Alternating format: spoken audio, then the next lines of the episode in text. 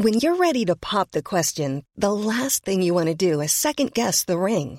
At Bluenile.com, you can design a one of a kind ring with the ease and convenience of shopping online. Choose your diamond and setting. When you find the one, you'll get it delivered right to your door. Go to Bluenile.com and use promo code LISTEN to get $50 off your purchase of $500 or more. That's code LISTEN at Bluenile.com for $50 off your purchase. Bluenile.com code LISTEN. When you make decisions for your company, you look for the no brainers. If you have a lot of mailing to do, Stamps.com is the ultimate no brainer. Use the Stamps.com mobile app to mail everything you need to keep your business running with up to 89% off USPS and UPS. Make the same no brainer decision as over 1 million other businesses with Stamps.com. Use code PROGRAM for a special offer. That's Stamps.com code PROGRAM. Welcome to the Julia Hartley Brewer Daily. If you've missed any of my talk radio breakfast show, don't worry. We've put some of the punchiest bits of this morning's show into a bite sized podcast, the Julia Hartley Brewer Daily. Enjoy. Right now, let's uh, talk to my first guest of this hour, and that's Dr. Mike Yeadon. We've spoken to him a couple of times already uh, on the show since the pandemic. He's the former chief scientific advisor uh, with Pfizer, and uh, he has identified for us a number of issues with the testing regime. Now, uh, Mike, um, when we've spoken before, the big thing that lots of people are asking the government about, and I saw this with all the Sunday shows again, is how many people are getting tested? Why aren't we doing more about providing more tests? Why can't people get tests if they're uh, um, you know, they're asymptomatic? Because we know about the spread of all that and all the different issues. But the thing that the issue that you've been raising, and it's something that Carl Heneghan at Oxford University has been raising, is whether or not these tests are even worth the paper they're printed on. Um, last week, Matt Hancock told me that the uh, positive, the, the false positive rate for these tests was below one, and he said that was a nice low rate and that was a good thing. Um, you're very concerned and have written a piece uh, over the weekend to point out that he's quite wrong about that, isn't he? Yes. Good morning. Good morning, Julia. Yes, I'm afraid he, he is uh, completely wrong about his view that there is no problem at all. So uh, it's important just to explain what do we mean by false positive, because I think the health sector has got the wrong definition. The, the, the real uh, definition of false positive is what percentage of the entire population that you are sampling in pillar two screening, um, uh, what, what percentage come up as positive. Now, he said it was just below 1%, and lines of evidence say we think he meant probably 0.8. There's all sorts of reasons why he meant that. So if you have 10,000 uh, uh, patients uh, being screened, it's 0.8 of those or 80 that will come up as false positive. And I think he thinks it's the percentage positive now, Mike, Mike, apologies. We've got we've, we've got a little bit of problem. Mike, can I saying. can I stop you a second because we've got a bit of a problem with your line. We've got a little bit of a uh, uh, uh, cutting in and out. Um, but I say, let me just let's go. Over the, the, key point here is that he the, the impression you got from the interview we did with Mike, Matt Hancock was that he thought that it because the false positive rate is below one percent, that means that below one percent of the cases that come up positive are false. And you're saying no, it's not. It's it's it's it's it's one percent of all those who you test or 0.8% probably of who you test.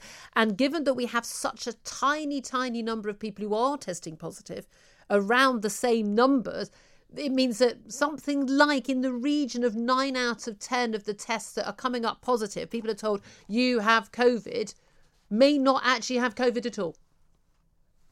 Yes, I, that, you've said it exactly correctly. So, another way to say it is if the false positive rate, the, the, fraction of your tests that come up positive, though they do not have the virus, if that's greater than what's called the prevalence, the fraction of people who've got the virus, it doesn't matter how hard you try and you can't subtract it, you will end up with most of your positives being what are called false positives. They don't have the virus, they're not sick, they won't get sick, they're not contagious. And you may have noticed, Julia, and that's possibly why I was thinking about this for over the last few weeks. Have you noticed that when we get so-called um, uh, surges or peaks, you know, Leicester and so on, almost no one was ill, and and and that figures now because I think between uh, five times and ten times the number of, uh, of sorry, only one fifth or one tenth actually had the virus. These are the ones that are true positives, and so the problem is if the false positive rate is higher than the prevalence you cannot use the assay. There's nothing you can do to fix it. Uh, so and I believe this, this, this, let me just finish this one sentence. It may sound controversial, but unless they can fix this assay, I believe they should stop pillar two testing because there isn't an assay that can do other than I've described to generate mostly false positives. So this isn't that oh this is a peculiarly poor test. It's just this kind of testing in the community and this is the big difference between testing in hospital and testing in the community. Testing in hospital we call pillar 1 testing, in the community pillar 2. Now when you're doing pillar 1 you're testing people who are already ill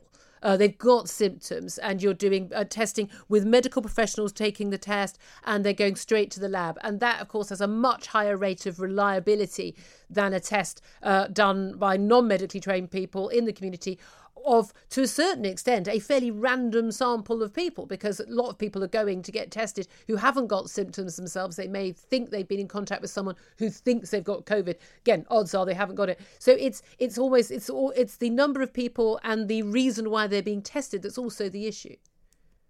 Yes, you you said it right. So the uh, pillar one test in hospital, uh, certainly just to take us back to that ghastly month of, of March, where we are at the peak of infections, and then in April, about April 10th, we saw the peak of deaths, and then for the last six months, it's fallen continuously. But back in March, uh, I've looked at the data, and fully 30% of the people who were sampled were positive. So now it's 30% who are positive, and then 0.1, 0.8% who are false positive. Basically, the effect there is instead of 30 out of 100 being positive, which and they do have the virus, you get 31. There's have one, so you can see now the effect of false positives is irrelevant. Yeah. But now, when there's almost no one who's got it, an average member of the society, of the public, ONS says it's about 0.1%, one in a thousand. 0.8% is this fixed uh, false positive rate. It's generating five to 10 times more false positives than real ones. And earlier in the summer, it was 20 times. So it's got to stop. They, they must not use this assay. It's producing catastrophizing. And also an important point, Julie, if I was if I was right and the government said, you know, Mike Yeadon's right, Carl Heneghan's right, let's just pull this test. There's nothing else actually happening of any great note. Yes, there are some in hospital. Yes, there are some dying. But as compared with the thousands dying every day, we're down to about 1% of that.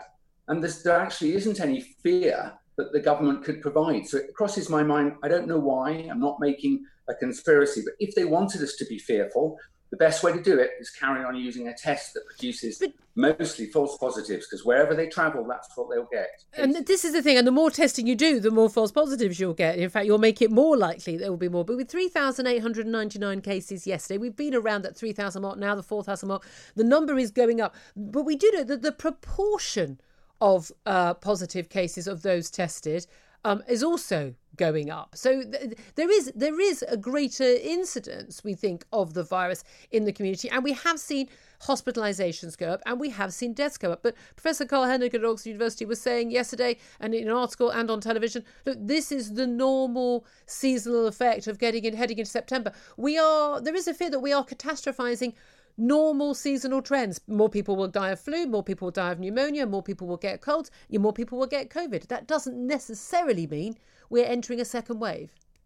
Yes, absolutely. Um, it's absolutely right. I've tried to explain to people, and if people are listening to this and want to know more of the background, uh, it's uh, my new article in Toby Young's Lockdown Skeptics. I'm not a lockdown skeptic the first time, I have been subsequently. I think it's a dangerous, damaging intervention that cuts across people's lives. And, and worse, it doesn't actually stop people catching the virus, they just get it later.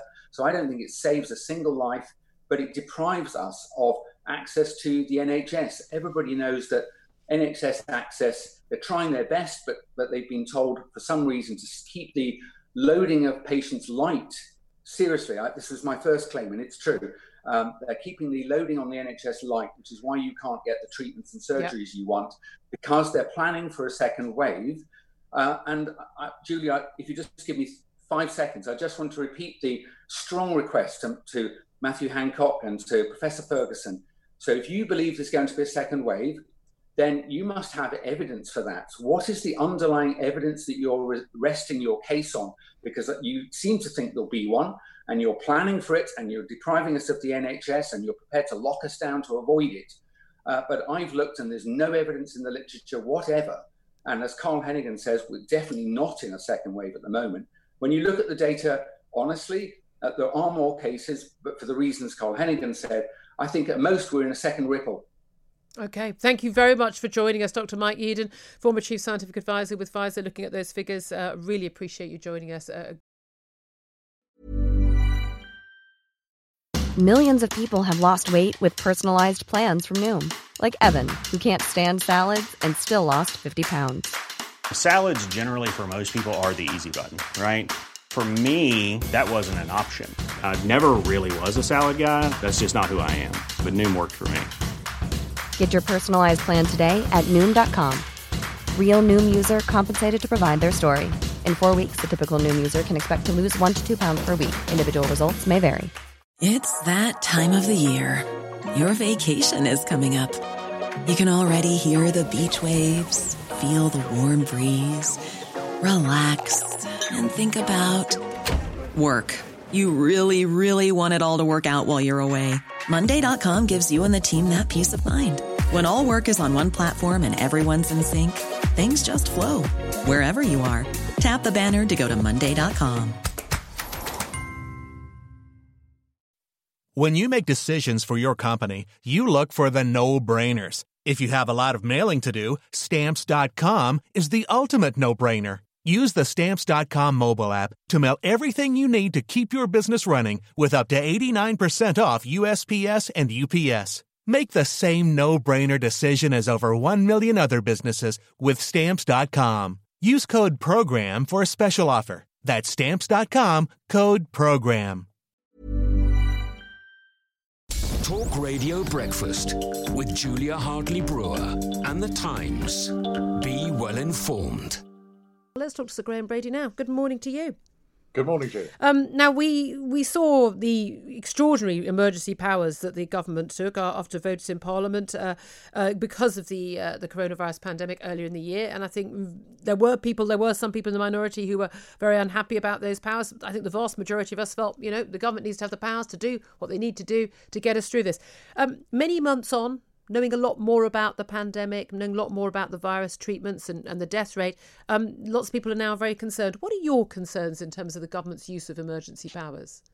Well, I think you're absolutely right. First of all, back in March, when Parliament was about to go into recess for Easter, when there was uh, real concern that what we could have seen uh, w- would be the NHS critical care capacity being overwhelmed, uh, I think with reluctance, most members of parliament were very happy to give the government the powers that might be needed uh, to respond uh, short order to uh, an immediate challenge.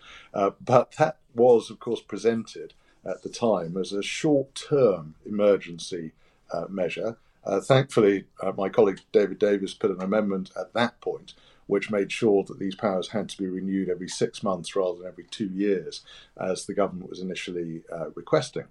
And that's why we are going to have a vote and debate in Parliament next week on the 30th of September uh, for the renewal of the powers. My argument is simply that uh, government shouldn't be allowed to govern by decree. These powers, if they are necessary, they should be debated first in Parliament and voted on uh, by Parliament on behalf of the people that we represent, because they have been some massive intrusions in our personal freedom, family life, and have had a massive effect on people's livelihoods as well. Uh, so you know, I think we, we really just have to make sure that Parliament's able to do its job properly. Well, indeed, and and again, the the MPs voted for these measures on the basis that they were justified at the time. We knew very little about the virus. The information we did have from China and Italy was really very very scary. We were fearful of a much higher death rate than it's turned out to have, uh, and uh, and of course um, there was this fear that if we didn't act then and immediately, very strictly, that we were going to be facing, uh, you know, really very very very serious problems. We now know, of course, also the the other side of the coin, don't we? The the cost of lockdown, the health implications of a of an NHS that's turned purely to being a, a COVID health service instead of a, a national health service. Um, and we we now know both sides. We also know also there is no such thing as in inverted commas the science which we've been hearing about, that we follow these science. There are now quite a lot of dissenting views on, on where we are right now and what's going to happen and how we deal with it. Um, do you think that the government, you know, just needs to simply justify with their own arguments, their own evidence, what they want to do? And do you think Parliament will acquiesce? Well, I, I, agree with, with all of that. And of course, it is entirely possible uh, that Parliament will nod things through. That uh, we, you know, I heard the Shadow Chancellor on the BBC earlier this morning, uh, who didn't appear to know whether that she thought that Parliament ought to uh, vote and, and, debate these things or not, uh, uh, which is a, a, real concern. I think the opposition has been truly pathetic in this, in not insisting that Parliament can hold government to account. But I, I suppose the crucial point, Julia, is that uh, this isn't just, you know, it is an important principle that Parliament ought to be consulted, but it's not just a principle. Uh, there's a very practical purpose, which is that if you have those debates in Parliament, ministers are forced to give their justification, they're forced to give answers as to why they're doing things, what the measures are meant to achieve, and then set out uh, the criteria that will be used to judge whether they've been successful or not. And for instance, two weeks ago when we had the so-called rule of six uh, being uh, talked about, it was it was leaked on the Tuesday, it was announced on the Wednesday, not in Parliament. Uh, the Thursday was very light business, just general debates in the House of Commons. There's no reason why we couldn't turned that into a full day's debate and a vote, which would have forced ministers to explain why six, not eight or ten, uh, why uh, small children are included in England, whereas the Scots, in my view, have made a very sensible decision to exclude uh, to exclude uh, small children uh, from the numbers.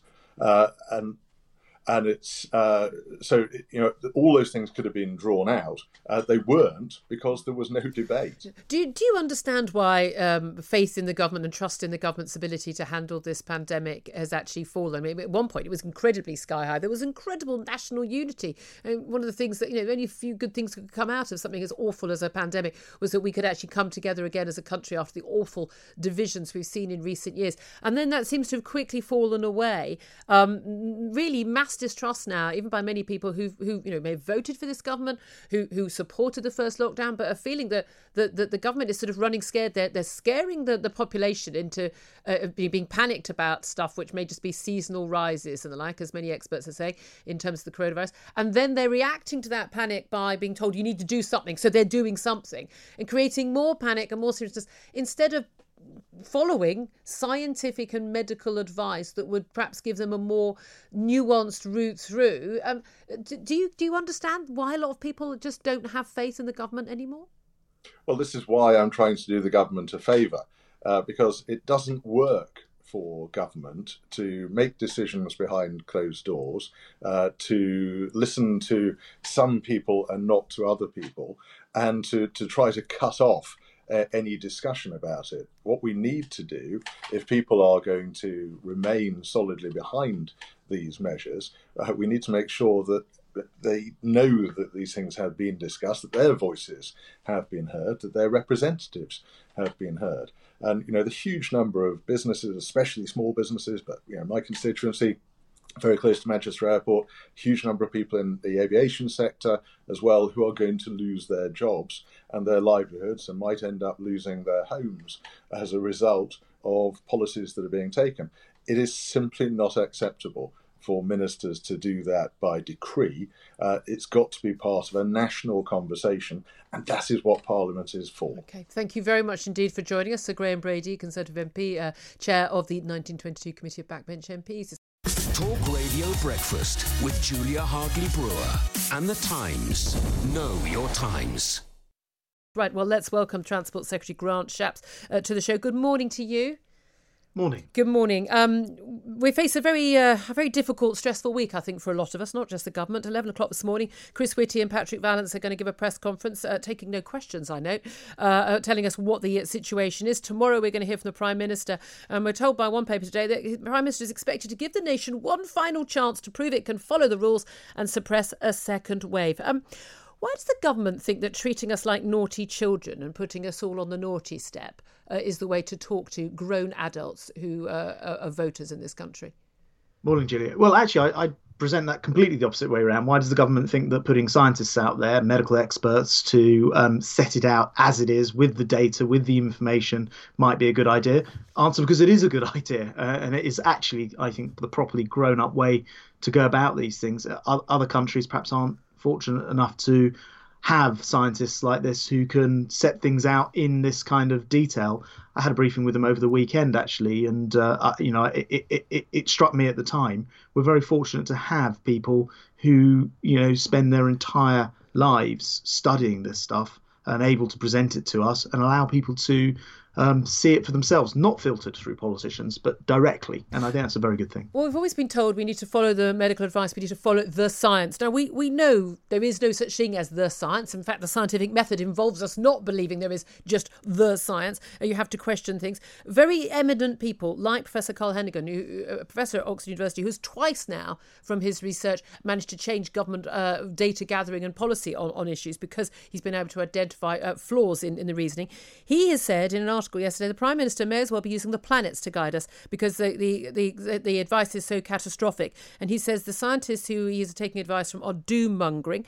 He says we are well past the peak. Um, uh, and that we're not facing, there's no evidence right now of a second wave. And that actually, not only should we not have a second lockdown right now, but that actually may cost more lives.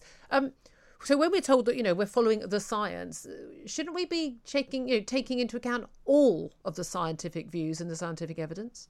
Which is why we have um, that SAGE organisation, that scientific advice uh, for us from a very wide range uh, of different advisors to the government. Um, and ultimately, you have to listen to that advice and then you have to make decisions, and that's what leadership's about. And I'm not going to sit here and pretend that those decisions are easy or straightforward or take themselves uh, for example, they, don't. You have to apply you know the best logic you can to the best data and the best evidence that you can possibly get. But I'm very mindful of the fact that back in uh, I can remember the date exactly, the 25th of July, uh, when I was in Spain uh, and I put that country into uh, our quarantine list, a lot of people said that's ridiculous. You know, Spain's doing absolutely fine. Don't worry about it. They're about six weeks ahead of us, and what's happened subsequently in Spain is that the number of daily cases have continued to rise, hospital admissions have uh, risen, and now deaths are rising as well. And you know, nobody wants to be in that position. No, but, we, but no, no, think... no, no, that's a silly thing to say. But with all due respect, we're all going to be in that position. We're in that position every September, October, November, December, January, February. We we see, as Professor Carl Heneghan has pointed out, seasonal patterns. We are going to see more people die from coronavirus in the coming months. That is, of course, what is going to happen. Doesn't mean okay. it's a second wave, and it doesn't mean it justifies a second lockdown obviously it wouldn't have happened last um, autumn because um, it, it, didn't exist. But it is the case, I think, that a responsible government has to uh, weigh up the data and take decisions.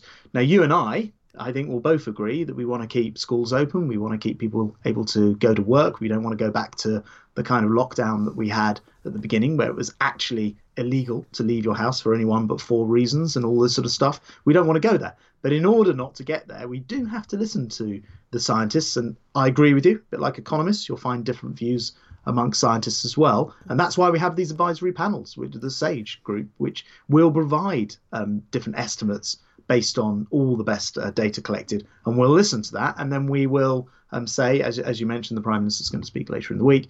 Um, we'll we'll say what we think needs to happen next. But uh, as I think will be made clear this morning, um, we are at this tipping point and at a very crucial moment in handling this uh, pandemic. Well, again, ex- except we are not seeing exponential growth. Yes, figures have gone up in the uh, in the last week or so. We've seen a doubling every seven days, but again, that is not exponential growth. Um, and this prom- this prospect of a two week uh, lockdown in October, this circuit breaker, we're told, there's no scientific or medical evidence that something like that would work. Quite apart from the fact that that would simply push any cases that were that would just push them in later into winter and therefore more likely to be more serious when it is colder. And and within two weeks, one wouldn't see the effect of that uh, that anyway because there's a three week delay on people getting infected and people dying. So. Um, we're clearly not following science right now. It's quite clear that the government is being led by the nose, by the fear that it's, it's engendered in society. So people are terrified. The average person in this country thinks 7% of the population has died of COVID, when in fact it's 0.07%. People have been told to be terrified, so they are rightly terrified. And what a surprise. Then they're asking the government to take action. Shouldn't the government, shouldn't the medical advisors, the science advisors, shouldn't the Prime Minister, the Health Secretary, your colleagues, and you be telling the government, telling, telling the people to put things in perspective, to point out that more people are going to die of pneumonia and of flu this week by a huge factor than they are of COVID, and that the facts are like in Spain, we have actually seen a plateauing of deaths, even though it's going a plateauing, and that we should actually be a bit calmer, looking at the facts and stay calm until we know what we need to do? I mean, look, I, I, absolutely agree. We need to keep, you know, it's lives and livelihoods. We need to keep the economy open, and we don't want to go back to the kind of original lockdown. But you mentioned in your opening remarks there uh, that this is not exponential, and went on to say that cases are doubling every it's seven not exponential. Days.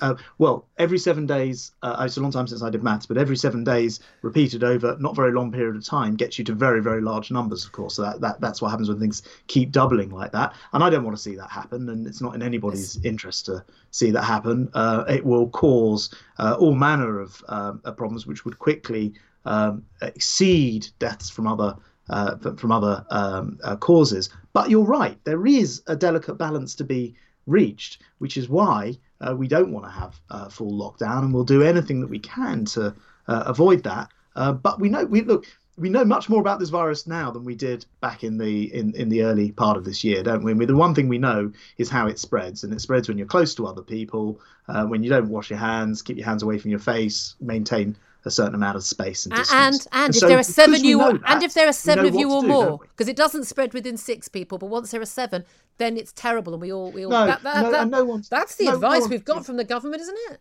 No, no, no one's pretending that. That, that, that that's. Well, then why have we got the rule of six? Because you've got to draw a line somewhere, right? And you've got to make it straightforward draw enough. Draw it at ten. Draw it at fifteen. I've been on your program before, and I'm the first to admit there is no magic number at which, um, you know, if you only do this, it'll be fine. We do know that each person that you add into that group of six, so if you have seven, eight, nine, ten, then you will, in fact, exponentially uh, I think I'm right in saying, but certainly very dramatically increase the spread of the virus if you expose more households um, to it, because that's just the simple maths of the situation. So, you know, you've got to draw a line somewhere. Belgium did five, and they were successful in getting uh, what looked like a second peak down again. Uh, other countries have been much more lax, and I see this every week when I study the international travel um, data.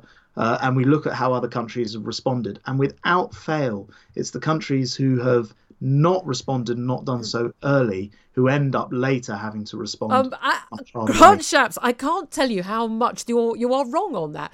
Spain, the country that had the strictest lockdown in uh, Europe, children weren't even allowed out of the house, not even for all hours walk for six weeks. They are the ones seeing the highest growth. They've had the highest death rate. Which so, country? So which country? No, no. Which? Which? No, I, I, I realise we've got different timetables. Which country currently has the lowest rate of transmission? Sweden, which did not have a formal lockdown. Why aren't we learning well, the lessons from the countries that have done things, things, differently? Two, two things here. First of all, on Spain, you're right about their initial lockdown. It was then eased, and uh, you know the nightclubs started opening in Madrid and so on and so forth. And back on the 25th of July, uh, when I was there uh, briefly, uh, you, you, know, uh, it was quite clear that things were moving very fast. And if you then don't respond, you end up in the situation now where um, the daily deaths have um, started to go up very significantly. And you mentioned Sweden. Sweden ha- has a completely different um, setup. One thing is the case. One, one thing for sure there guidance in Sweden is treated like it is the law. And so uh, it's not the case that they didn't put measures in place. They called them guidance, but they were actually pretty strict. Bars measures. and restaurants stayed open, children stayed yes, at school. But, but also bear in mind different. the comparison. The, the comparison you should make with Sweden isn't what's happening in the United Kingdom, uh, but what's happening in the countries around, which have similar demographics and similar geography to Sweden, and they're doing significantly worse they, than the countries around them. There were uh, different because, reasons because their geography that. is very, very different from the United Kingdom, where we have a much more dense population. So some of these, some of these sort of, you know, oh, Sweden didn't do anything. Yes, they no, did. No, I they didn't say that. People just followed I didn't it. say that. that. I know this is, but this is the whole point. and this is the crude characterization that we're having, where we don't have a sensible debate. They did not do nothing. They were they trusted the yeah. Swedish people to do the right thing, do the sensible thing, which is what most people did. Let me ask you also about the testing. All of the questions I see in the media right now are all about we need more testing. Why haven't we got more testing? Why aren't we testing more people in the community? Why aren't we getting tests back quicker? Has there been any conversation in cabinet that you are aware of or you've been part of about the false positive rate. And the eminent, eminent statisticians and eminent, uh, uh, you know, uh, uh, epidemiologists are pointing out that the test we are using in the community, not the pillar one testing in hospitals, testing in the community, may well have a false positive rate of, of, of well, we're told it's below 1% by Matt Hancock last week, which means that nine out of 10 of the positive cases of COVID we are finding in the community when we do random testing, when anyone just puts themselves forward, will be wrong. They will not be people who've got coronavirus. So we have got testing going up 3,899 cases, huge number of cases, but actually nine out of 10 of those may well be false positives. Has there been any discussion about this serious concern in Cabinet? Well, of course, the uh, the way that that testing is done is actually by the Office of National Statistics. People don't put themselves forward. The Office of National Statistics contact people randomly. No, no, no that's not what I'm talking about. No, no, I'm not talking about the data. There's the, the survey. dating. I'm oh, talking oh, about people being told go and get a test if you've, you know, as Matt Hancock said mm. in July, if you if you're in any doubt. People who that when in, in local areas where there's been a high rate, people councils leafleting saying go and get a test. People being worried because their kids have been in a classroom with someone who's gone home with a cough. Those people, that testing, nine out of 10 of those tests that are positive are very, very likely to be false positives. Has there been any discussion of this in Cabinet? And if not, why not?